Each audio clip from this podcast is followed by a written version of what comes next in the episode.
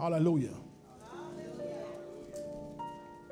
Thank you all again for being here today. I know there are a lot of people that are out traveling for uh, various graduations that are happening, uh, people out of town, and then a lot of people are just on vacation for Memorial Day weekend, and we understand that. And then a lot of people just stayed home, went to brunch.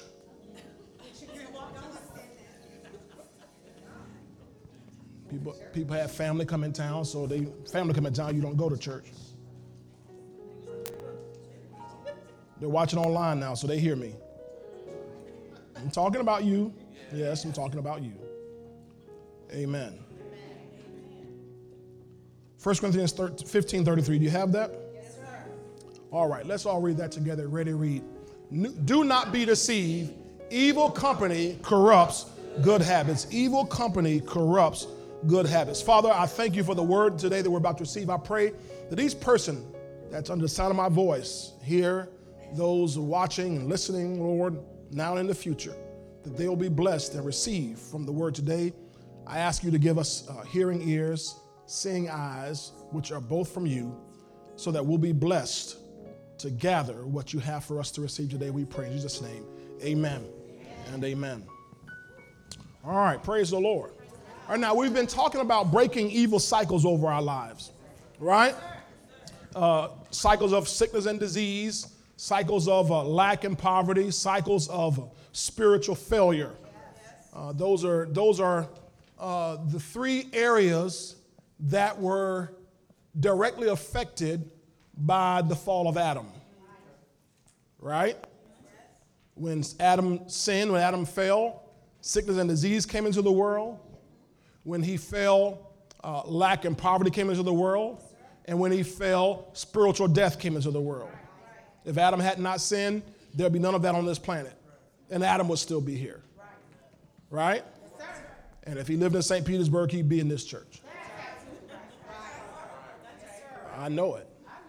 I know it. And so we're talking about breaking out of those cycles. Remember, I gave you there are three forces that are uh, powerful enough to break those cycles, right? One I gave you was the blood of Jesus. Secondly, was what? The vow or sacrificial seed. And then the third one I gave you was what? The blessing. the blessing, the blessing of the Lord. Okay, so you and I are meant to be not in cycles of defeat, not in cycles of, of uh, failure, but cycles of success and cycles of victory, right? All right, now, I want you to look at a, at a scripture here we, we saw here, John 17, verse 15 and 16 in the message translation, please. John 17, verse 15 and 16, because I want to make sure that you and I renew our minds to always expect something good to happen in our lives. Okay? Many people in the body of Christ, again, keep asking this question why do bad things happen to good people? And the uh, better question would be why do good things happen to bad people? That's the better question. Why they keep Christ. How come good things keep happening to bad people? Again, if you read Psalm 37, the entire psalm, Psalm 73, the entire psalm, you'll see that good things do indeed happen to bad people, but the psalmist said, But I see their end. There's an end to that. Okay? So when we're asking why do bad things keep happening to good people, uh, it, I, we've been talking about because good people many times are not living their lives by the word of God. Okay, uh, I'm, I'm, dealing with it today again on habits, breaking bad habits. This is part two. But there are three I'm going to talk about over this series here. Uh, we, we dealt with breaking, uh, breaking bad, right? So breaking bad habits today, and last this past Wednesday. We're going to talk uh, this coming week on breaking bad associations, and then we're going to talk on breaking bad traditions, because those are three key uh, areas, three, three things that keep the people of God trapped in cycles, cycles of defeat and failure. Uh, it's one, three of the things that keep uh, bad things happening to good people. Now, I've gone through great length when I taught on Breaking Bad two Wednesdays ago, right? To teach you that we should not ever be expecting bad to happen to us. Glory to God. I was meditating this morning. I was reading, reading and meditating Psalm 91 earlier this morning. And in Psalm 91, it says, No evil shall befall you. It doesn't, does it say that? In your Bible, you can, I don't care what translation you read, it's going to say something to the, to the effect that no evil shall befall you or no evil shall happen to you. No evil shall come upon you. So I'm, I'm just crazy enough to believe that if it says no evil, then it meant no evil. And what's happened in the body of Christ, we, we take God's word and say it doesn't really mean that. It means something lesser than that. But no, it doesn't mean anything less than that. It means exactly what it says. When he says, No evil shall befall you, neither shall any plague come near your dwelling. Why? For he shall give his angels charge over you to keep you in all your ways. They shall bear you up in their hands, lest you dash your foot against a stone. So he has this whole uh, private uh, a security team around you to make sure evil doesn't happen to you. These guys are covenant enforcers around us to keep us. And the only thing that, that and the Bible says in uh, uh, uh, Psalm uh, Psalm one, uh, let's see what what psalm is that, Lord? Glory to God. 103. It says that these angels they give heed to the sound of His word. Psalm 103, right around verse 19 or 20, verse 20 so. They give heed to the sound of his word. So you, your word, God's word, is what enforces that covenant protection. That's why back in Psalm 91, he said, I will say of the Lord. That's my confession. I will say of the Lord, He is my refuge, my fortress, my God. In Him will I trust. His truth shall be your shield and your buckler. He's talking about I have to say something because when I say and release the word of God, those angels are under direct orders from God to secure me from all trouble and all alarm. Y'all hear me today? So I have no expectation of evil happening. My expectation is, Brother Chris, that something good is bound to happen to me. Say it, say something good is bound to happen to me. I'm talking about to me. I'm not talking about what you. Now you you can have your own expectation. If you want evil, you can have it. But I don't want an evil happening to me. Now, I can't help, help what happens to my cousin and to my friend. I'm talking about to me. So in John 17, right, in the message translation, I think I gave you verse uh, 15 and 16. Glory to God. Put on the screen for me, please, please. It says, This is Jesus talking. He says, I'm not asking that you take them out of the world, but that you guard them from the evil one. This is Jesus Christ praying for me.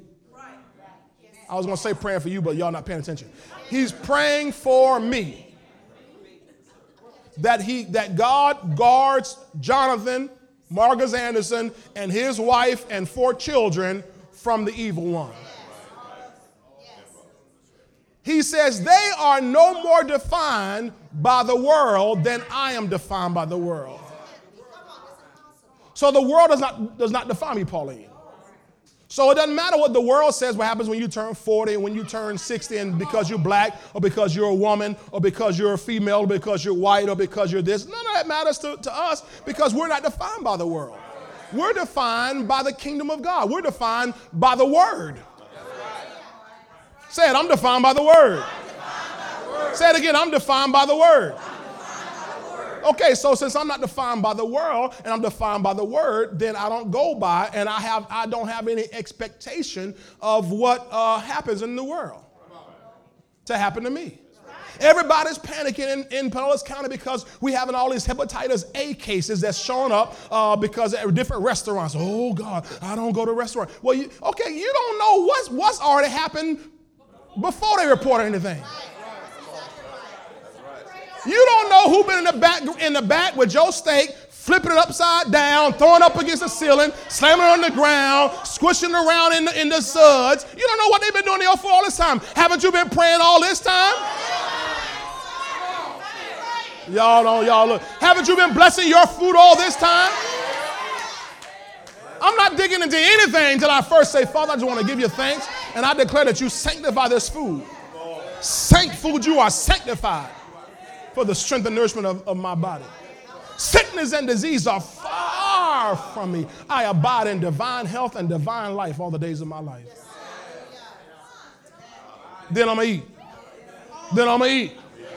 Then I'm going to eat and enjoy with no regard for any germ or any virus or who did what and who got what and who went where and all that kind of stuff. They got roaches. I ain't listen. You don't know nothing about, you can't see what's going on behind them counters. Oh no, okay, this restaurant is super clean, but they, they didn't they didn't they didn't grow the food. They got the food from Sysco or some supplier. Some you don't know what happened in that factory somewhere. Stop worrying about all this stuff. You are not defined by the world.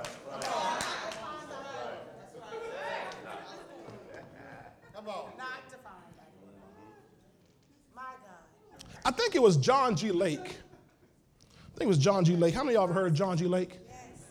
Okay. Yes, sir. None enough of y'all have heard of John G. Lake. He's one of the generals in the faith. John G. Lake talked about how one time he went over, he was ministering, I think it was in Africa, and all these different, I think you know malaria is heavy over there. Gershman, I went there to get these malaria shots, all that kind of good stuff.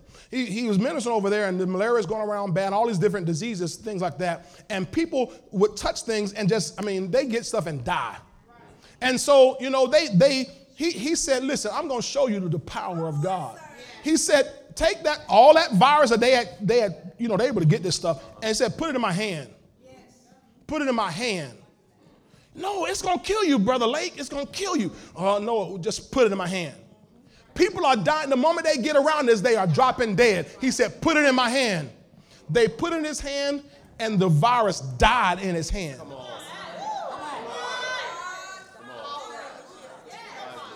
He said, check it out now. Look back on the microscope, it's dead. You and I are not defined by the world any more than Jesus Christ was defined by the world. Not gonna get caught up in that. Come So don't get caught up in that. Y'all got it? All right, now, so I gave you this statement on Wednesday night. Although many of God, although God's people are no longer defined by the world, nor under the curse, nor the power of, the, of darkness, many people are stuck in evil cycles due to their inability or unwillingness to break bad habits. To break bad habits, either inability or unwillingness to break bad habits. So, what keeps people in cycles are bad habits. Bad habits, bad associations, bad traditions. Okay? So, we got to break out of that. Now, I, gave, I defined habit for you. Get that on the screen for me, please. Uh, I gave you habit, which means this a settled tendency or usual manner of behavior, an acquired mode of behavior that has become nearly or completely involuntary. Involuntary. It's just you do it almost in, just now instinctively. You do it without thinking about it. So that's what a habit is.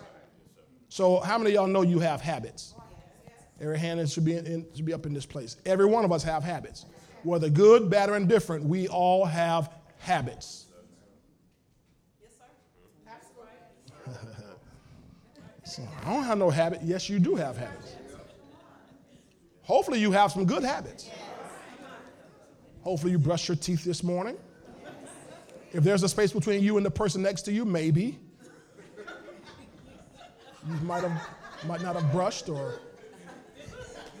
used proper hygiene.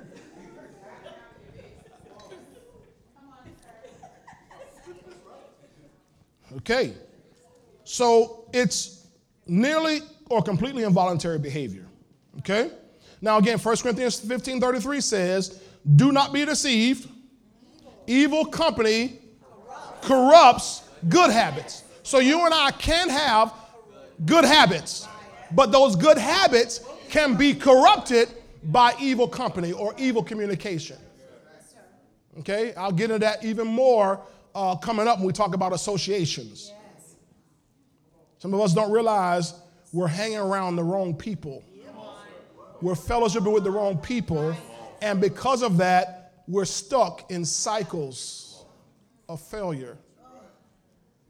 And s- sometimes our lightning fast minds don't catch on, don't make the correlation. Holy Ghost is going to help us with that. All right? So we don't want our good habits corrupted. Okay? Good habits will produce good results. Is that right? Bad habits will produce bad results. That makes sense, okay? So all of us have habits eating, sleeping habits, financial habits, uh, parenting habits, relational habits, spiritual habits. We all have habits, okay? And we want to make sure we get rid of all the bad habits, which keep producing the bad results. Now, I want you to write this down. I want you to write this down. My life is the sum total of my own habits. My life is the sum total of my own habits. Sum total means when you total all the sums up. You sum up this area, you sum up this area, sum up this area, the sum total of my own habits. My life is the sum total of my own habits. How many of y'all believe that? We just said bad habits produce bad results, good habits produce good results. We're talking about results in our own lives.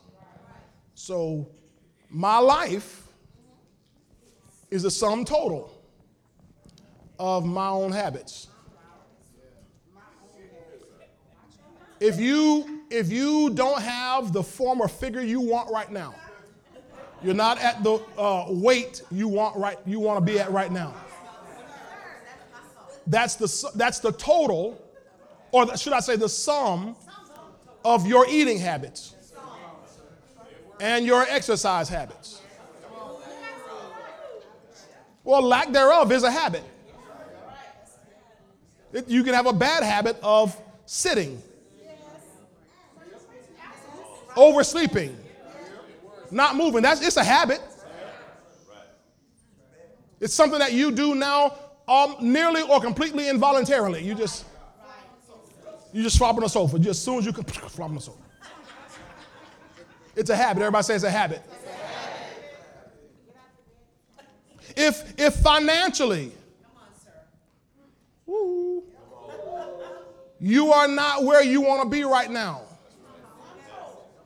It's a sum of your financial habits, your saving habits, your spending habits, your sowing habits. Your spending habits, your saving habits, your, your sowing habits. Those are three areas that everybody has to participate in. What about people in the world? They do the same three. In the world, they spend, they save, and they sow. They make their sowings called investments. 401ks, stocks and bonds, mutual funds. It's still sowing, buying a business, buying real estate. That's it's sowing. It's putting something out, expecting a, a, a harvest in return. Got it? So where, where you and I are financially, you may not like it today, but where we are financially is a sum of our spending, saving, and sowing habits. If we, in other words, if I have plenty in store, I have a good habit of saving and sowing or, or investing. But if I don't have anything, I have a bad habit of spending. You can have good spending habits. I'm, I'm going to use Katrish. Trish. Catrice. Trice. Katish. All of them. I've, I've heard her, her theory, her uh, practical theory on spending. Her, her mindset on spending is I don't spend, let's say you're going to buy a $500 purse. She said, I'm not going to buy that $500 purse unless I also have another $500. In other words, I got to have two 500s before I spend one of the 500s. I'm not going to buy a $100 pair of shoes if I don't have another $100 that I can, that I can save somewhere. Am I right about it? Oh, triple now. Now she's triple. Been, so, okay, so in other words, I'm only going to spend one third.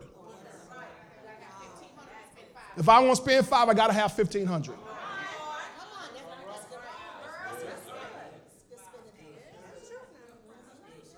And that girl's got plenty of money. I was just going to tell you, that girl's got plenty of money. And she's single too. Plenty of money. Hey, she's single with plenty of money. She got her own money.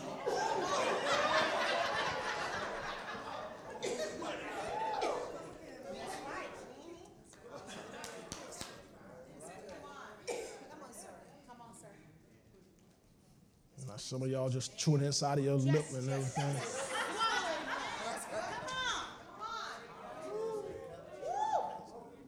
What I'm just saying is, remember now, you can't get upset about anybody else. You have to look at yourself. And the thing about it is, once you see it, you can change it. And it's never too late. It's never too late. You got 70, 80, 90, 120 more years if you want to on this planet. If you want to, if you got them, if you want them, you can have 120 more years on this planet. I don't think I have any anybody here 80, 70 in this room, right? So that means you got at least another 120 years left on this planet if you want.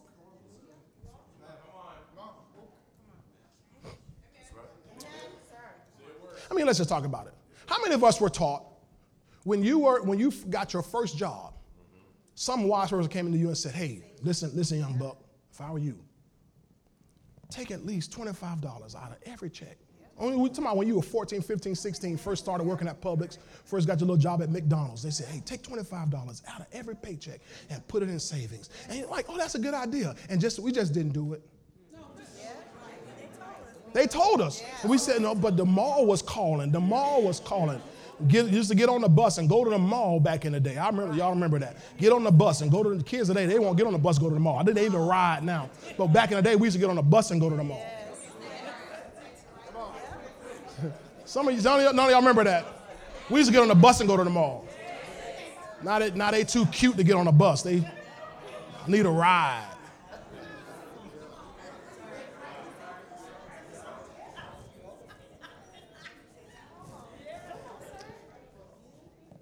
But what would happen if we had developed that habit?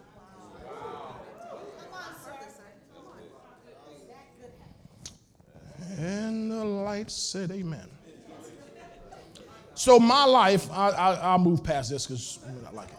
My life is the sum total of my own habits. That's important. Now I've shared with you about my your life being the sum total of your words, your confession. Right? But your confession always, your confession comes out of your heart, so do your habits. Your habits come out of your heart.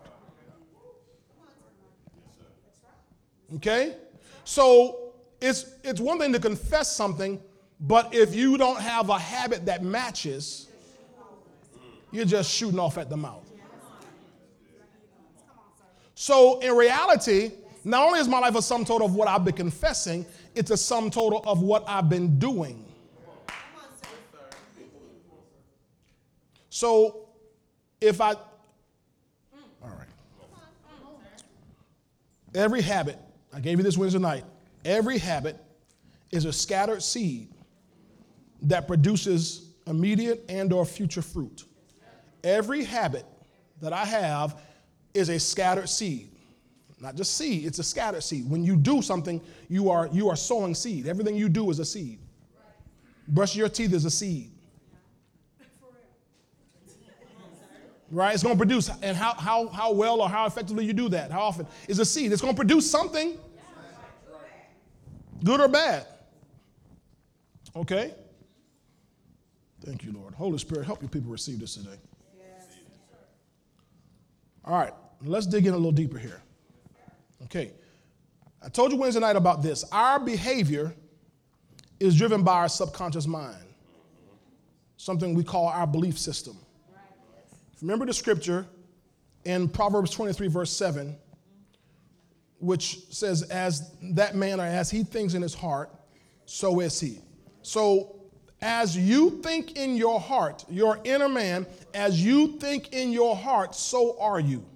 You are what you think. Right?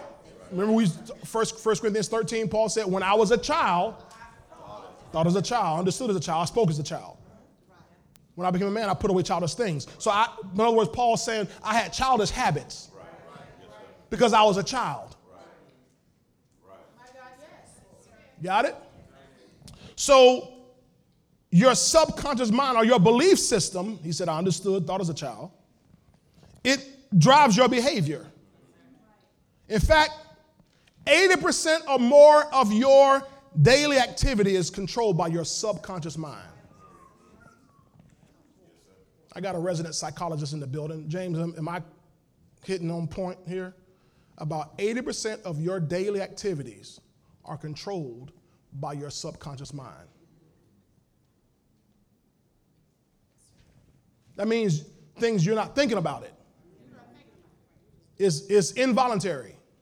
You just do it. Just like you sign your signature, just like you drove to, to church this morning, you didn't think about it. You didn't think, okay, I'm gonna turn down 9th Street, or I'm gonna turn down 34th Street, I'm gonna turn down this. You weren't, you didn't think about it. You just got in your car and you set you set your end point in here, you set your end point to the church, and your inner man took over. Y'all, I'm gonna help y'all because y'all going to sleep, but the ones sleeping or one need to be listening. You you you you set your endpoint the same way you set your GPS. You you plug you program an endpoint in there, then it maps you where you want to go. When you on the inside set your endpoint. In other words, uh, if I set uh, I want to um, uh, I, I, I want to lose 50 pounds. That's too much. Okay. You don't like that. Okay. Let's say I let me just go back to this one. Tomorrow you're gonna get in your car and say, I'm or not tomorrow, Tuesday, I'm going to work. How many have to go to work Tuesday? Okay, and you drive a car. You drive. You don't take the bus. You don't take a train. You don't take a plane. You take a. Okay, you drive. Okay, so you're going to get in your car and set your endpoint to work. At that point, autopilot takes over. Your inner man is your autopilot. It takes over and it drives you to work. You don't drive to work, your inner man drives you to work. You'll be on the phone. You'll be uh, listening to music. You'll be doing, doing your makeup still on your way to work, Lawanda, right? You're still, but the inner man is getting you to work. Because your, your daily activity, 80% of it is controlled by your subconscious mind. So the things, you, your habits are controlled by your subconscious mind. Y'all hear me in this? This is easy. This ain't deep, y'all. This is real. This is real easy. I'll give an example. My wife, my wife, since we, we will be married 19 years tomorrow. Okay. All right. Now, since since we got married, right after that first phase where she thought everything I did was cute, uh, that that's the first little phase. But then right after that, she start she start telling me things I needed to change. For example, huh? Oh, I, trust me, you didn't say this stuff right away. There's some, some things you just thought everything I, you know. Or you might not have thought it was cute just in saying anything. Okay, but once you had the liberty to say things, you, she starts saying, Ooh, stop biting your nails. Now, I've been biting my nails since I was a, I was a little boy. Since I was a little boy, I've been biting my nails. And she says, Stop biting your nails. And, and this, was, this was actually before we got married. She shouldn't bite your nails. I'm like, Okay, okay, I won't bite my nails. But you know, 80% of your activity is controlled by your subconscious mind.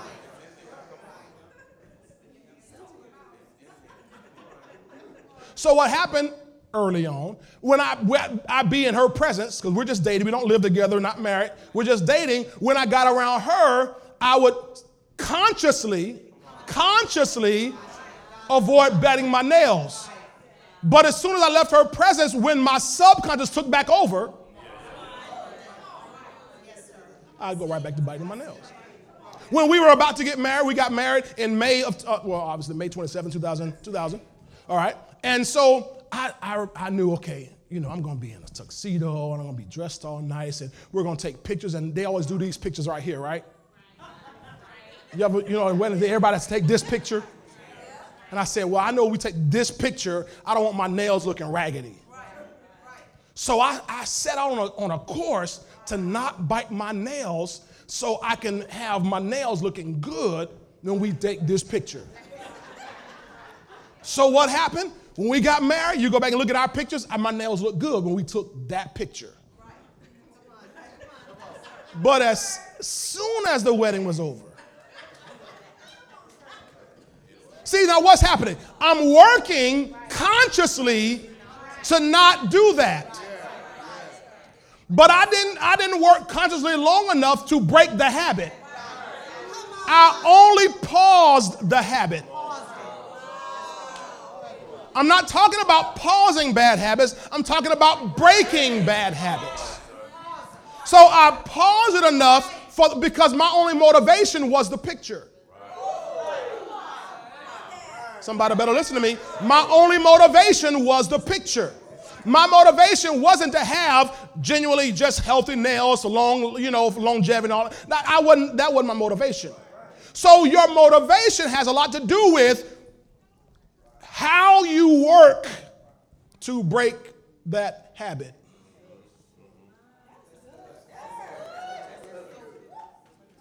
The Bible says it this way the Bible says, a hungry man's belly will drive him on. If you got the, the right motivation, it'll push you.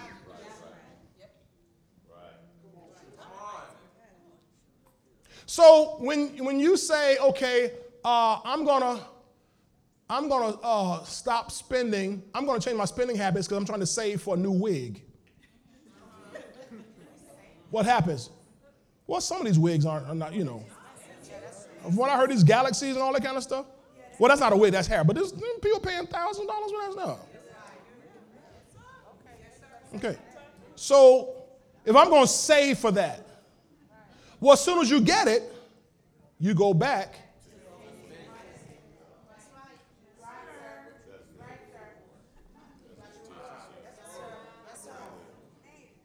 See, so we, we have to look at okay, what what's my motivation?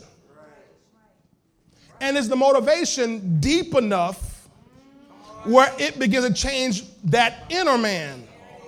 and not that not just that 20% conscious. And many times we're trying to get our lives changed on the 20% remember what i said? Your subconscious controls 80% of what you do every day. Am i am i this all right. This this is an ivy league church right? Y'all can handle this pastor i don't want to talk about no, psychology i'm trying to explain you to you Because if I can explain you to you, then, then you can help you change you. Why, why do I keep every year in the same situation? I'm trying to explain. Seems like every time I get ahead, all of a sudden something happens and I fall back. It ain't something happening. It's you.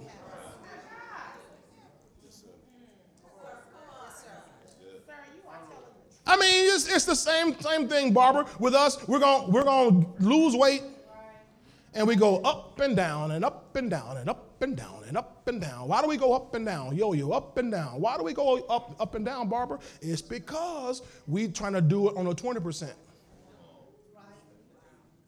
And not getting down to the 80% that actually controls everything. Financially, why I'm up and down. Spiritually, why I'm up and down. is because you get the 20%, uh, we have a conference, and I got my 20% conference hype.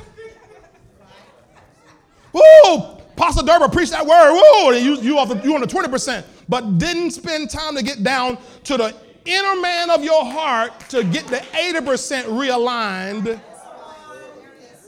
So once the hype wears off, you go back to your regular habits. I'm explaining the cycles. It works in your physical life, it works in your financial life, it works in your spiritual life, it works in your emotional life, it works in relationships. Glory to God. Hmm, hmm, hmm, hmm, hmm. I gave you the scripture, I, I quoted it here, but it's in for your reference in 1 Peter 3 4, where the Holy Ghost calls that 80% the hidden man of the heart. In the King James, it uses the hidden man of the heart. King, New King James is called the person. So, notice, go, go back. Can you give me verse uh, 3 on this? Y'all have time, verse 3? Go to verse 1. That way, three and four make sense. Go to verse 1. Likewise, ye wives, wait, maybe now we should have started.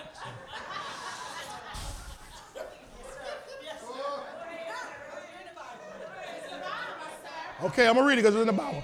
Likewise, ye wives, be in subjection to your own husbands, that if any obey not the word, you got some husband who's some unbeliever. Now, if he's not a believer, don't marry him. But if he, if you already married to him, y'all didn't even say anything on that. I said, if he's not a believer, just don't marry him. Don't even put yourself in this situation here. But if you're already married, he says, they also may, without the word, without them knowing the word, be won by the conversation. That word conversation means lifestyle. So that unbelieving husband, or we could also flip it, unbelieving wife, may be won by your lifestyle. You nagging is not going to win them. You beat them over the head with a skillet, I'm talking about the word, skillet, is not going to win them. They may, without the word, be won by your conversation. By that word, conversation means your lifestyle. Now, watch, you're going to deal with their lifestyle. Verse 2, please. Verse 2 While they behold your chaste conversation, while that unbelieving one looks at, watches your uh, chaste, your discreet lifestyle, coupled with fear or reverence.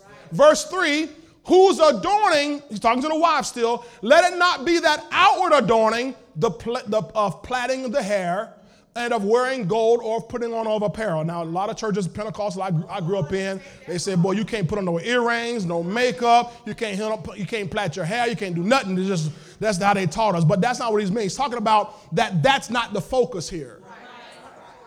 What they were doing, they were putting all kind of jangly stuff in their hair. And I mean, they, they doing all kind of stuff. So that's, that's not what he's talking about here.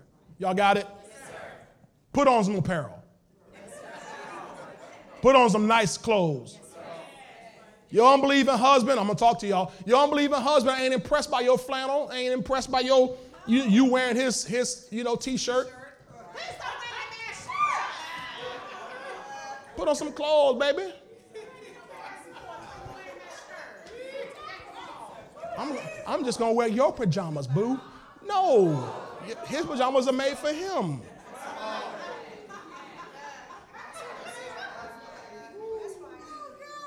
We going out. I'm just throwing some jeans and a t-shirt. No, put on some apparel. But he's saying it's got to go beyond your apparel. They're not, they're not, they don't like this. You look, I'm not gonna look. Tell me, just tell me. They all right? It's not good. Okay. I'm, I'm looking over their head right here. Now, so he's dealing with lifestyle. Everybody say lifestyle. lifestyle. Verse 4. Verse 4. But let it be the hidden man of the heart, because that hidden man of the heart is what controls your actual lifestyle. It's that little, that person inside you that's actually running everything. In that which is not corruptible, even the ornament of a meek and quiet spirit which is in the sight of God of great price.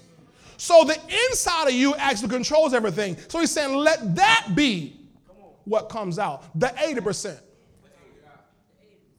Your subconscious man being so changed that they see, wow, okay, there's, that's a different, whole, whole different way of, of living and behaving and acting and doing. You understand this? So, this hidden man of the heart is what's really controlling you. It's what's really controlling you every single day. It's why you spend the way you spend, why you save the way you save, why you dress the way you dress, why you talk the way you talk, why you walk the way you walk. Uh, uh, uh, uh, Andrea helped me with this. When I, when I was uh, as a young man, I, I, I grew up walking. You know, everybody kind of develops how they walk. You know, you kind of you know, walk a certain way. You know, I walk like my daddy probably, you know, when I like, like, like that. But when I got to high school, uh, I joined the marching band. My dad would let me play football. He said, You can get in the band. Oh, okay, I'm gonna get in the band. So I got in the band and we learned every day how to march heel toe. Heel toe. So four years straight, Chris, this is how we march. And I wasn't, you know, we did that kind of stuff every once in a while, but for normally we were marching heel toe. That's how we marched. So to this day, at 47 years old, you see me walking in the mall, I'm walking heel toe.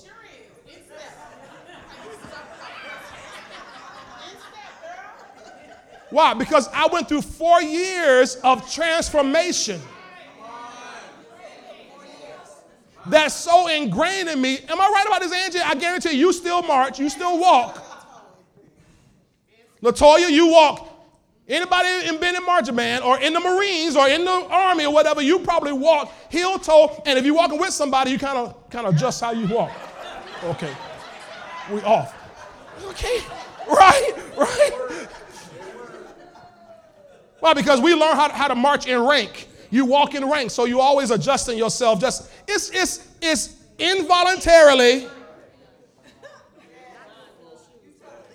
It's partially or completely involuntary. It's so ingrained in us from four years of doing it every day. Are you hearing me? Are you hearing me? So to change the inside of you is not going to happen overnight. It's not going to be some one time confession, some one time prayer, some one time seed, some one time saving, some one time doing something, some one. No, it's going to take some time and some attention to reprogram that 80%. So that now you have a new, completely involuntary action.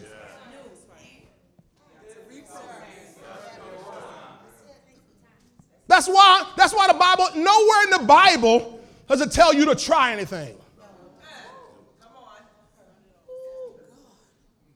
Ephesians 5 1. Throw it on the screen. Throw it on the screen.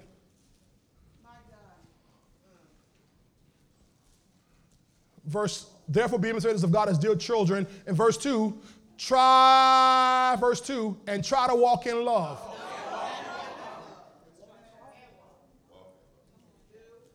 It just said walk in love. You'll never find any place in Scripture where it tells you, hey, try something. It always tells you do it. And yet, many people in the body of Christ approach things like, well, I'm going to try this. I'm going to try. Pastor, them taught on this, so I'm going to try this. You ain't going to do it. Because yo, if you're doing it with 20%, it's going to be like me stopping my nails for the picture. You can't, the Bible nowhere, nowhere to tell you, okay, try to live by faith. Try to forgive. But I tried to forgive. I just couldn't forgive. No, you didn't. No, you know, you problem is you tried. The Bible didn't tell you to try. It didn't tell. It didn't say wives, you know, some, try to submit to your own husbands. It didn't say husbands try to love your own wives. It just said do it. Huh? Y'all so quiet in this Baptist church this morning. It didn't say try it, it said do it.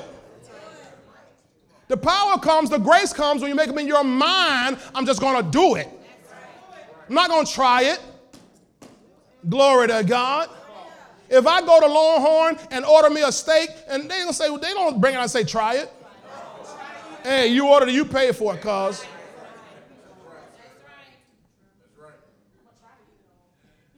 Now you can order something different next time, but this one, you paying for this one right here right? So when it comes to walking with God and readjusting ourselves, we can't get be in a trial mode.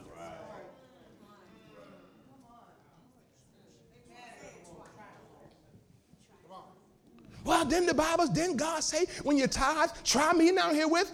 He didn't mean try him like, okay, try to see. No, it said try. That word try me literally means test him, put him on trial. It don't mean try to tithe. He said, tithe and try him. Put him to the test. You understand? Y'all, you understand the point I'm making to you? I'm, I'm, I'm not talking about tithe. I'm talking about the point that we're not here to try stuff. We're here to do things. Because in the doing, thank you, Holy Ghost, I'm just going to talk. The doing, the doing is important because the doing is reprogramming that 80% on the inside of us. I was thinking this other day. I, I went, I went in, into my safe.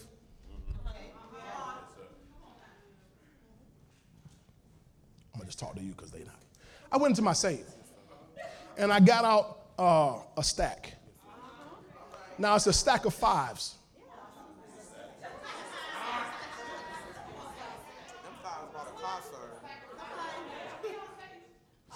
When God first started reprogramming my 80%, he, remember I told you how he had me? I saw coins on, on the ground and he said, pick them up. I'm walking into, it's called a Little Greek restaurant on 4th Street. I was walking into the Little Greek restaurant, picking up lunch for, for for the uh, here, here for, the, for, the, for my family, whoever it was, picking up lunch, and I'm walking in the back, and there was money on the ground. He said, pick it up. Pick it up. and I'm thinking, I ain't picking that up. And all of a sudden I heard, your broke self, because I'm at that time I'm broke. I'm broke.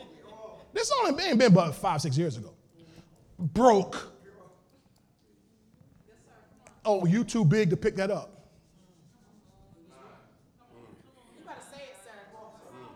It's your broke self. That's how the Holy Ghost is talking to me. Pick it up. I said, okay. So I picked it up my pocket. Write it down. Okay. Write it down. And then from then on out, just every, just everywhere I saw change. My wife and I, we were at the mall the other day. Was, was that uh, Thursday night, th- whatever it was. The other day, she got out of the car. As soon as she gets out of the car, my, was it Michael's? Good got out of the car and found what? I don't know. You, she, ain't tell me, oh, you found a penny. She ain't tell me. She found something just took. Oh, is this a penny? Okay. It was a penny. And she got down and picked it up. Now, I know some of y'all with y'all sedity, uppity, high class, rich, overloaded people, you wouldn't do that. I know you wouldn't do that. I know you wouldn't do that because you're too, you know, you, penny ain't gonna move you. But it's not that the penny was moving her or that the penny was moving me, is that there, it's, there's a reprogramming going on on that 80%. Y'all better hear me this morning. Because some of us are habitually broke. Y'all don't like that word? Habitually broke. We just have a habit of being broke. And God been telling us for the last few years how to unbreak being broke, how to get unstuck from this cycle. But we too hardy. I'm gonna just tell the truth. We too hardy to start with a penny on that ground right there. Penny ain't gonna do nothing. Yeah, you can't go buy shoes with a penny, but there's something going on on the inside of you when you hear God's voice and obey it. And so I started picking up all the little change. Everywhere I found change. And all of a sudden, God just began to let me just see change. I began to see change everywhere. Lord, look at that change. I walk and see stuff like buried in the ground. It's like dirty old black coins. I'm like, whoa, nobody saw that? No, I saw that. I saw that. And I start picking up. Shania, wake up. Listen to me. I start picking that stuff up. And then I'd write it down because God's adding to me. He's training me on something. Then he said, All right, I want you to now don't spend any of your dollar bills. You go to the store, use cash. I'm used to swiping. He says, use cash. And every, every time you get a dollar bill, you put it in a, away in a box. You can't do nothing with a dollar bill. It's not what you can do with it, it's what he's doing with you. And I start putting away them little dollar bills. I start putting away them dollar bills. Man, I just, it just got, just praise the Lord, praise God. And you look over there, you got these dollar bills, and you know, praise God. I'm, all right, because we're at that time we're so used to being broke. But you look in that box and it's about 20, 30 dollar bills, and then you're like, praise God, we ain't broke. Now it ain't enough to go buy a Porsche, but I ain't broke.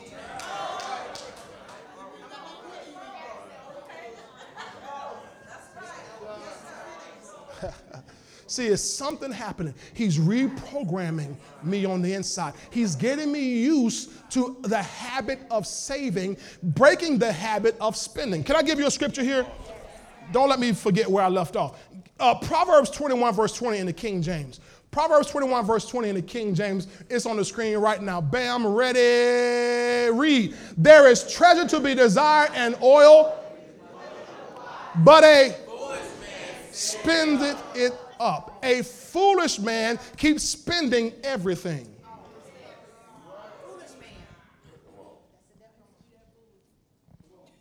Give me Proverbs 26, verse 11 in the Passion Translation. Because I, I, said, Lord, what makes this man a fool? Proverbs 26, verse 11 in the Passion Translation. Watch this. What makes somebody a fool? What makes somebody a fool? Proverbs 26, 11. Fools are famous for repeating their errors. So to keep repeating the error makes you a fool. That's the definition of a, a classic fool. So we know a fool spins it up. So what God was doing with me, uh, we, he, when he went from me just picking up, finding pennies and nickels, I told you the time I'm, I'm in the, uh, Hartsfield International Airport, Atlanta. Big old airport. And I'm sitting there and I look down, there's a penny on the ground. He said, pick it up. Oh, Lord, not here. There's people all around it. Oh, God, pick it up. I had to bend down. Well, I didn't bend, I kind of did this.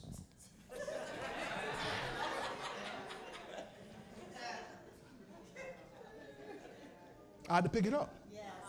Why? Because God's doing something. He's teaching me something. So then he said, go from that to, I still do that to this day. Oh my God, I love when I go uh, get that. We had to go buy a corn machine.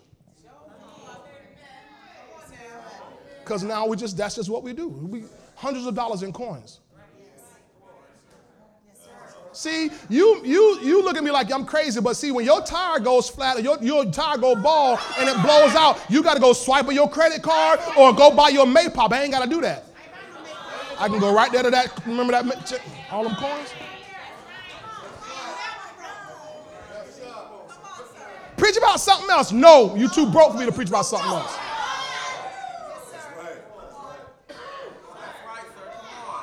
So he said, okay, I want you to now start saving all them dollars. You spend, use cash so you can accumulate dollars. So I start, we start doing that. Now we, that's all. Hey, so, so, so. That's how we, that's what we sow. We sow, collected, so, so, so.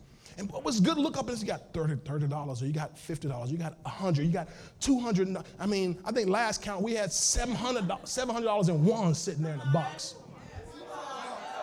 It's nice, deep when you can walk by, pop the box open. Look, look at that. We're not broke.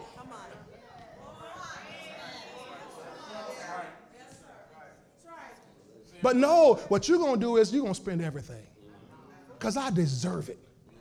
It's my money, I got a right. And you are habitually broke. Habitually broke. Can't even make it to the next paycheck. My God. Then he said to me, I'm moving you up. I want you to start putting away your fives. Now, you know, I'm like, hey, fives now. You know, you can do something with a five. You can go to Checkers, you can get full for 350 You can get a $5 big box at Taco Bell. You can go to five and below and buy something. With a five, now the five, you start getting into a little more serious business here. And you know, it's no, put your, put, put your fives away. Put your fives away. Okay, all right, Lord. So I'm, I'm putting, we start putting the fives. I start putting away because the Lord didn't tell her that, and I didn't put that on her. No, he didn't, because she still spends her fives, except, except the fact I start buying fives off of her. I go to the house. Who got fives? Y'all got fives? Hey, you got fives? I start buying fives. I'm still in the book about the fool not spending it all. But see, if I don't train my uh, God, if I don't allow God to train me like that, then I'll keep, I'll be the fool who keep repeating my same error. And I look up next month and I don't have anything. Next weekend I don't have anything. I, something comes up and I don't have it. So he started getting this in the fives. And I remember last year, boy, last year, because my wife and I got a hankering, we're going we're gonna sow. We're going we're gonna, because we, we believe in God for, you know, some new vehicles. So the way you get new vehicles is you sow vehicles or you sow into other people's vehicles, whatever. But we're gonna, hey, we're gonna sow. We gonna, we've been sowing into other people's vehicles, but we're gonna sow whole vehicles. So Oscar, one day I show up at the auction. There's Oscar and Angie and Chris out there. They they going they buying a car, and I'm buying a car too. Huh? That was that was. What was the first one? We did that with five. Show did. Yeah, you went to. That's right. You forgot about that? No, I didn't take those there. You didn't take took Uh-uh. Yeah, I took I took those to the bank. Yeah, so that was that's right. That's second car. That was the second second. Well, the third car we sold. But with the fives, I was the, the first car we sold was uh we, we bought a Honda Accord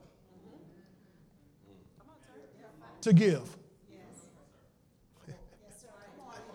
Not to drive, to give. Took fives to the bank.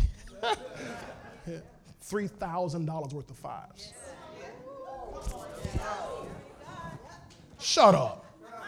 What you say? Yes. 3,000 worth of fives.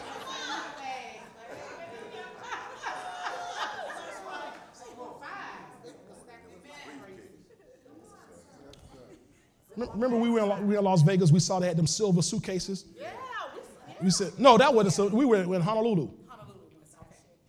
And we said, we're going to buy one of them. One day we're going to get them silver, you know, them silver suitcases we got to put up. Because we are believing God to sow a million dollar seed. We said we're gonna sow, we're gonna sow a million dollar seed one day, and we're gonna bring it in a suitcase. Cash.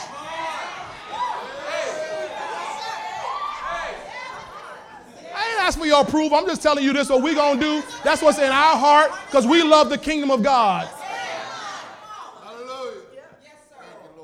So then, so then this next time, let me go to this next time. So we're going, and I go to the auction there, and I'm gonna find a car. I'm trying to find some little nice car because I'm, I'm gonna bless. We're gonna bless somebody with a car. And this time, I, I got a whole big old bag full of fives. And I'm nervous, boy. I'm so nervous. I'm walking through there.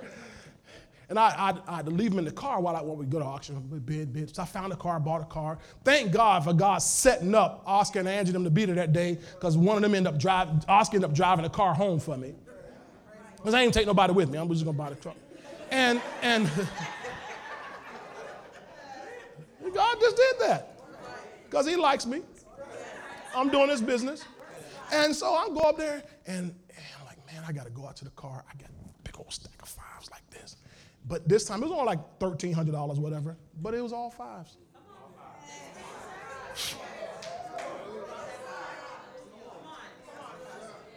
Now, until it was time to, time to sow that, in other words, buying the car to sow it, until it was time to do that, it's, it was just good to know I got them five sitting there. I'm not broke. We're not broke. If there's an emergency, we can cover it. Now, what that meant was, along the way, we had to back up off of our spending. We had to back up off of our all of our consuming. But that's what this stuff does. And, and it's reprogramming that the real you. So you're not just doing something for a day or a week or a month. It becomes now our conversation. It's our lifestyle, such that to the point that even though last year we did that, we look back, man, it's it's it's it's it's I ain't gonna tell y'all. It's way back up there again in fives. Come on, that's the way it works. In just fives. I ain't gonna tell you about the other other stuff. I'm talking about just the fives.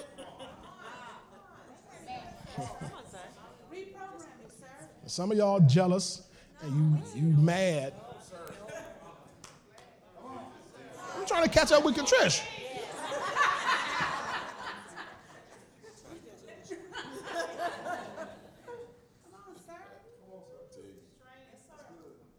See, this kind of train is such that when money comes in our hand, oh, somebody sold something, we don't go, oh man, I can go buy something. No, we go, put it away. Because God's to show us what to do. And most time, my wife already told you, or I told y'all this Wednesday night, we came in this year, I need y'all to sow like crazy.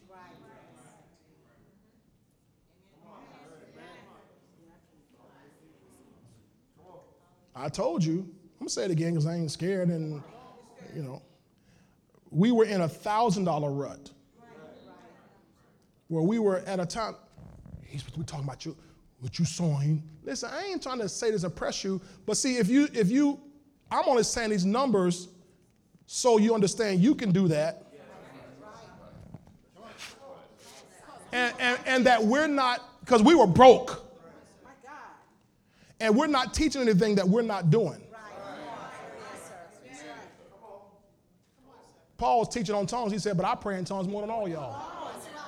So if I said that, y'all will be, oh, praise God.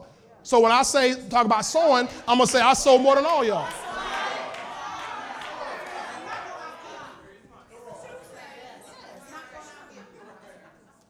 You're not going to beat us giving. That's right. You got to have something to follow. That's exactly right. So we stuck in a thousand dollars rut sowing. You can sow that and just, okay, not think about it because you, you got it. You got you've been saving it for that for this purpose. Then he came in this year, said sow five thousand. So you know what I did? I sold a thousand right away. I did, didn't I? I said, I'm take a thousand right away. Because it's a challenge. It's a stretch. Said no, sow five thousand. All right, we guess we got to. Okay, God, here comes another four thousand. Boom, there we go. Let's sow it out. No, I can, I can just tell you this without any reservation. Uh, in the first four months of the year, we sold more than twice that.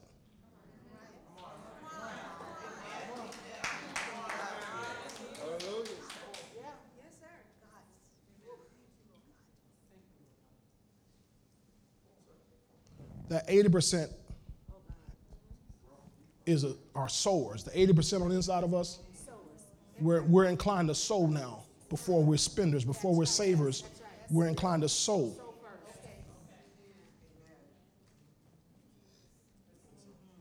That's why I know I'll never be broke. Never be broke. I got too much seed out there to ever be broke. I'm gonna tell you something, boy. That's no time, sir. Oh, that, yeah, that ain't, ain't my tithe.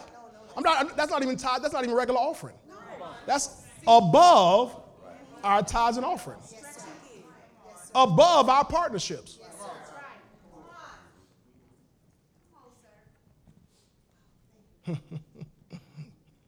people, at people giving them money. I, you see me going buy stuff with, all, with your money? No, it's going out. I'm saying we send it somewhere else. Hey, we're trying to so we're trying to get it. God, I told y'all, God told me get it, get it on everything. Somebody believe in God, get on. I, I sent we sent money over to a who was it? It was one of them.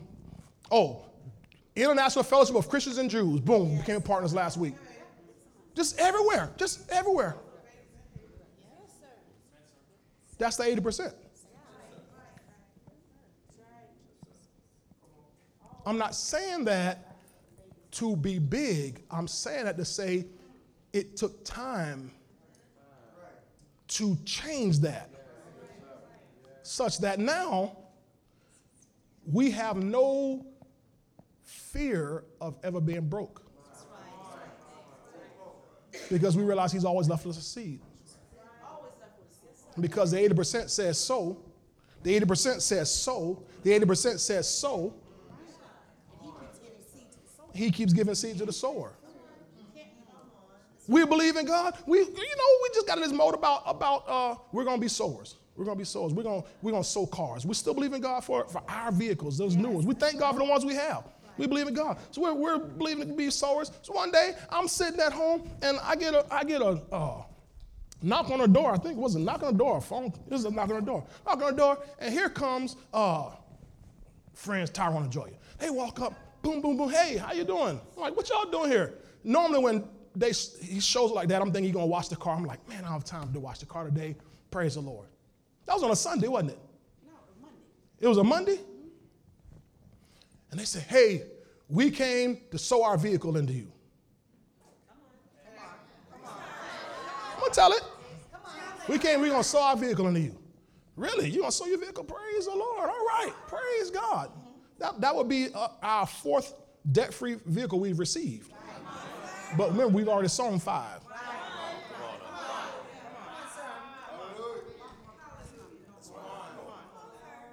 Immediately that comes, praise God. I, we got a 17 year old daughter who's about to get her license. She, she, we, we need her to start driving in a minute because she, she changing campuses in college and everything. We're like, okay, we're gonna be driving. We can't be driving all over town. So man, you know, man, that'd be a nice car. The Lord said, that ain't her car. That's seed.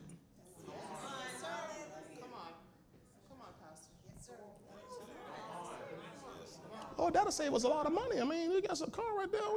Said that seed. You've been asking for seed. Said that seed. Now, what's happening? That 80%. That's a sower, which is driving us. Boom. All right. Lord, who to give it to? All right. There's it.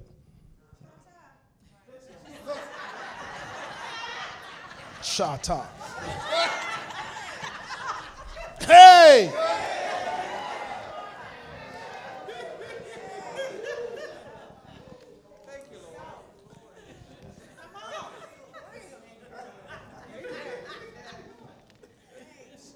And he's going to keep doing that. He's going to keep giving us cars. He's going to keep giving us cars to sow. He's going to keep giving us money he, because with the 80% is a sower every single day. So we go to a restaurant, take care of that food, that, that couple. We did it the other day. We just had a, we had us a little quiet little breakfast one day, and boom, little couple behind it, take care of their breakfast. Praise the Lord. All right. Walk out. Don't say nothing. Don't wait on no thank you. Don't, don't let them know you did it. Just walk on out. Just everywhere you go, just bless people. Just bless people. Just make that 80%. That inner man becomes such a person who wants to bless people. God, God has to keep loading you up. That's right. That 80% is born selfish. That inner man is born just thinking about you. But you got to retrain. You got to push, get your mind off yourself, and you become a giver and a sower, and you bless people.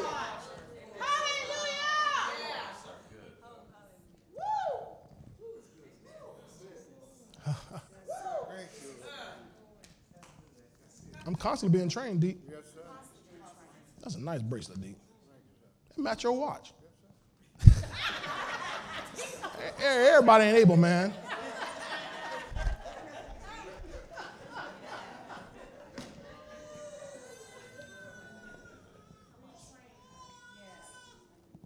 And you got to constantly be, be trained. Because what I realize is sometimes that that I'm in a situation and that other thing tries to creep back on me and say.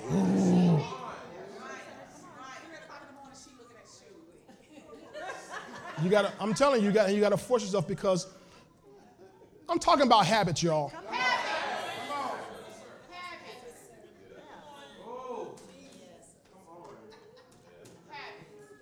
Talking about habits.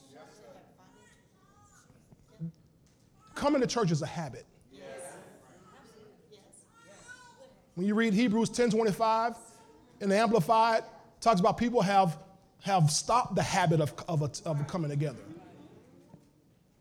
Read in, I think the CEV, it says, don't get in the habit of not coming together. So you can have a habit of not coming together, or you can have a habit of coming together. So you being here today is out of habit. Yes, sir. Huh? Oh, I know. I ain't come out of habit. I came because I want to praise the Lord. Yeah, you have a habit of praising the Lord. That's a good. It's good. It's a good habit. Keep it up. Don't stop that habit.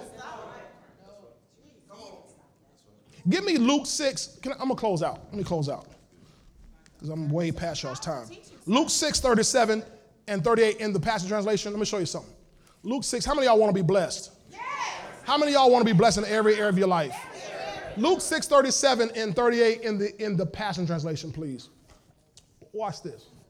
Talk about habits here. Changing your habits. Glory to God. It's going to take a minute, Passion Translation. It's, it's kind of weird.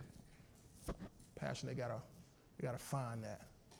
Luke 6, 37 and 38. Oh, praise the Lord. On the wings of eagles. They shall mount up with wings as eagles. They shall run and not be weary. They shall walk and not faint. Wait, I say, on the Lord. If I hold out, everything is going to be all right. They're going to get this scripture in a minute, Lord. The Bible is right and somebody's wrong. I said, the Bible is right. Jesus said, forsake the habit of criticizing and judging others. Oh, so you can have a habit of criticizing and judging others. Can I, can I be honest with you and be, be very, very frank? I've had to fight that habit a whole lot. You know why? I'm a stickler for grammar uh, in writing anyway, grammar and punctuation. So I could be reading somebody's book, and my first instinct is I'm checking punctuation, I'm checking grammar, I'm checking. And I was like, stop. Okay, stop, stop, stop, stop. Just read, just read, just read. Reading a newspaper article, and I'm, I'm, or I'm watching somebody preach the word. And I start criticizing. Come on, sir. Now, y'all don't want to admit this kind of stuff. Yes. I start criticizing. Or I see somebody coming down the street and they're, they're look, they look a certain way, and immediately I, I want to judge. I want to criticize and judge them. Nobody else but me, I know. It's a habit. I, I know it's wrong, but it's a habit. I know y'all women know it because y'all women, somebody can walk in the room and within 30 seconds, you've already checked that other girl up, out head to toe. You know everything. You know what color. She had on orange and red and purple and green. How, how did you know all that? It don't take you but a second, you know everything. Judging and criticizing. But guess what? You can do it in your marriage, you can do it in your relationships, you can do it in your family, you can do it to each other in the church. So he says, Jesus says, forsake the habit of criticizing and judging others, and then you will not be criticized and judged in return. People always criticizing me. Every habit is a seed. So what you have to do is stop criticizing and judging others. Don't look at others and pronounce them guilty. That's a habit. And you will not experience guilty accusations against yourself. Here's a good habit forgive over and over and over and over and over. That's a habit. Forgive over and over. Always forgive. Always forgive. And you will be forgiven over and over. So forgiveness has to be a habit. Now, you know down in your 80%, you don't want to forgive nobody. You know what you did. You know what you said. You know how you said it. Remember three years ago, I think it was March in, in 2000, and it was like the third week. And remember you said something about my mama? You remember that? You had on, you know what you had on. You said it, you were standing right over there by the, by the, by the counter. You said, said, now you've been carrying that for three years. Why? You're 80% tells you carry that, carry that, carry that, carry that, carry that. Then you want to be released from a debt. And you can't get anybody to forgive you or release you. So here's a good habit forgive over and over and over and over and over and over and over and over. Forgive, forgive. Here's a, let's keep the habit going, the good habit going. Verse 38. Here's a habit give generously. He's still talking about habits here, right? Isn't he? And generous gifts will be given back to you.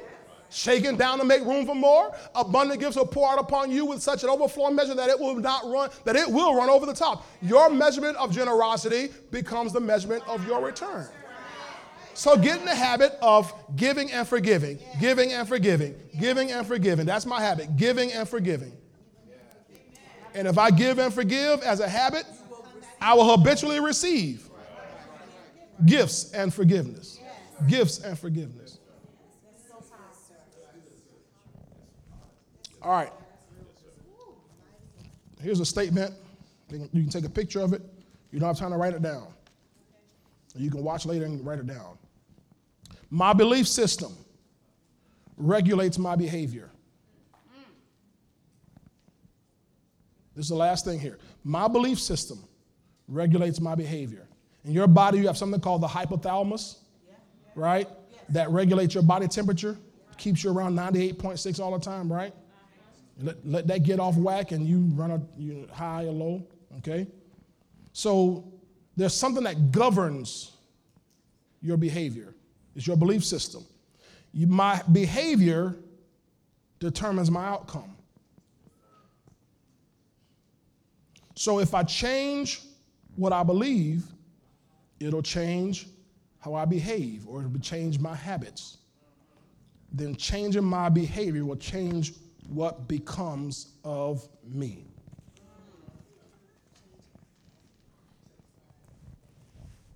So my life is a sum total of my habits. My habits come from my belief system. If I change what I believe, now how do you change what you believe? It's right here. Joshua 1 8, God told Joshua, Joshua, meditate on my word day and night. So, what's the first thing I got, to do now? Meditate.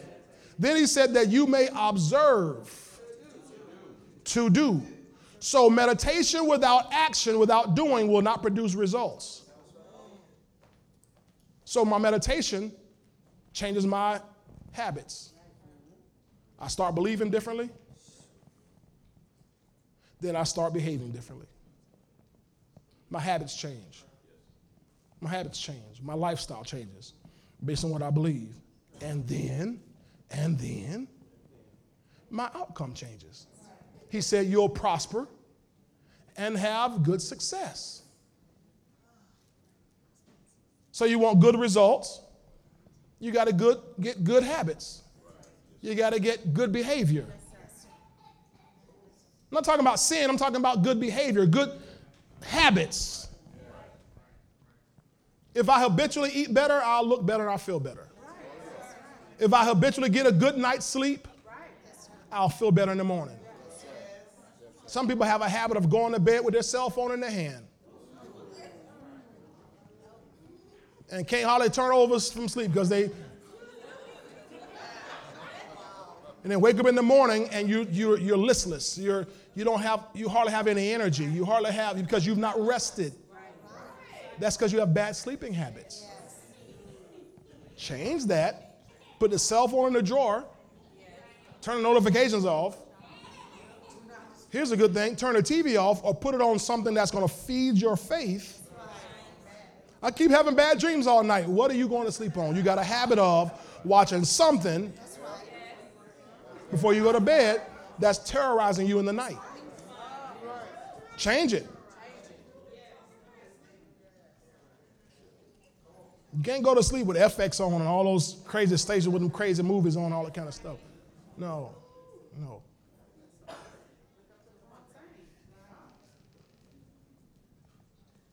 Praise God. Want to have better financial outcome? Change my spending habits, change my saving habits, change my sowing habits. Want my marriage to be better? Nobody even said anything. Want my marriage to be better?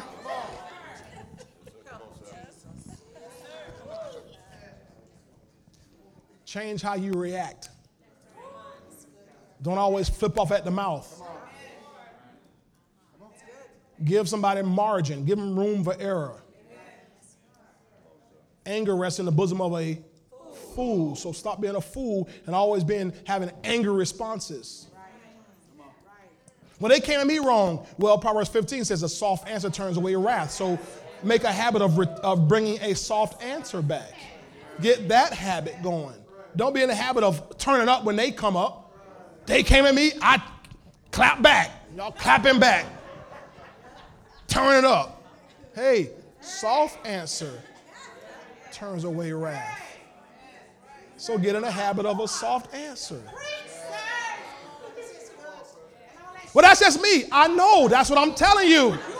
That's the problem. It's just you. I know that. That's exactly what I've been preaching for the last two hours. It's your own habits. A wise woman builds her house, but a foolish woman plucks it down with her own hands. Proverbs 14 and 1.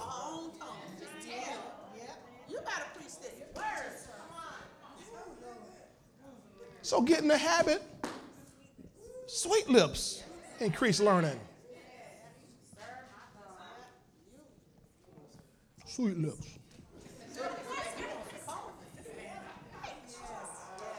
Well, everybody, just, just say, just say sweet lips. See, see how you say it? You can't even say sweet lips. You, you gotta say sweet lips. You can't even say that mean. You gotta sweet lips. Stand to your feet. Come on.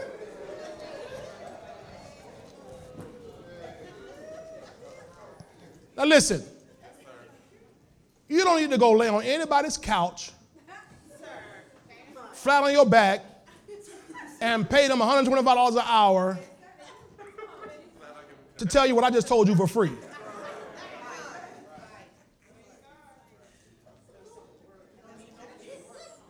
You don't need a pill to do what I just told you for free.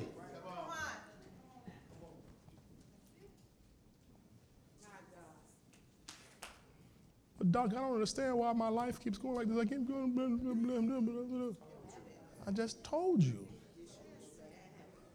It's bad habits. Well, why do I, I don't know why I have this bad habit? Because you got a bad 80%. Fix the 80%. Fix the hidden man of the heart. That's why God didn't tell Joshua, read my word every so often. He said, meditate it day and night. It's going to take time, it's going to take attention. And then you'll prosper and have good success. He said, You'll make your way prosperous. So this is this is really talking about any way go. Now, there's some scriptures I left out. I didn't, I didn't give you. But let me just summarize a couple of them. One talked about your professional work habits. Professional work habits. That means if you own a business or you have a career, you can't just say, oh, the blessing is working in my life.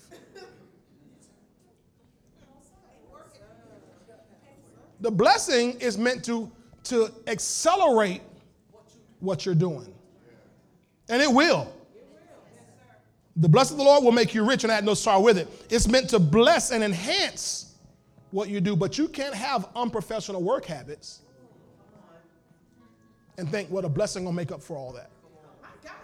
You can't be lazy, can't be late, can't be insubordinate, can't be uh, a liar to your clients.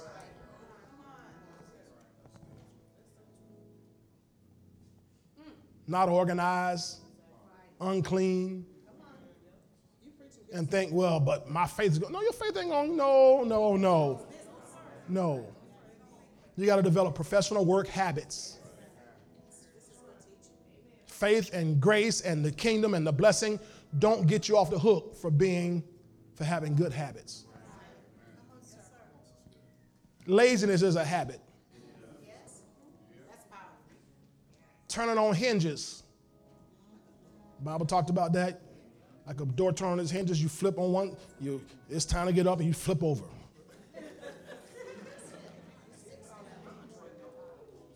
flip, get, it's time to get up and you flip over.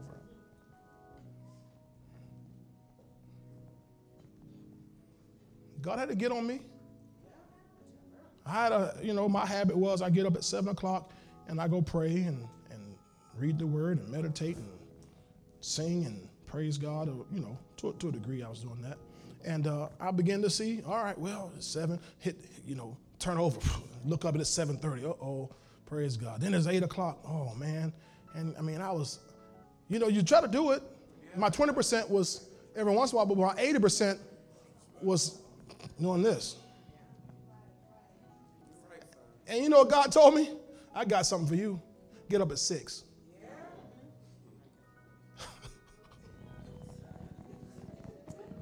God, I'm a night person. I'm a night person. Get up at six. Okay, so my, you know, my thought was, okay, I'm gonna start this like, okay, come May 1st, you know, or June 1st, I'm gonna start, boom, boom, next morning, boom, six o'clock. Yes, sir. And nonstop since then, just, okay, six o'clock. Okay. Why? Because he's reprogramming me. I'm waiting on day he says five. And I know it's gonna happen. He's gonna say five one day. It's gonna come. Then he's gonna say four. I know it's, it's a constant reprogramming because the higher you go, the more you go in God, the more He requires of you.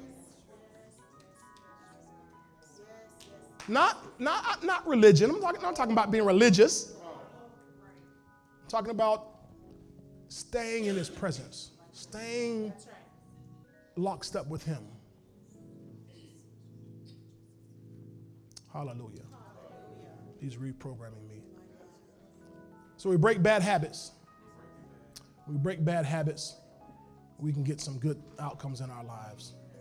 Father, I just want to say thank you today for um, all you've said to us. You've laid some pretty heavy things on us today, all day long. And we know that it's only because you love us. Your word says, Whom you love, you correct. Yes. Whom you love, you correct. And we thank you for your correction. Your correction is, is verifiable proof that you love us so much so. We love you back. And so, because we love you back, we're willing to be obedient. We're willing, in the day of your power, we're willing, oh God, to, to yield ourselves to you and do what you ask us to do.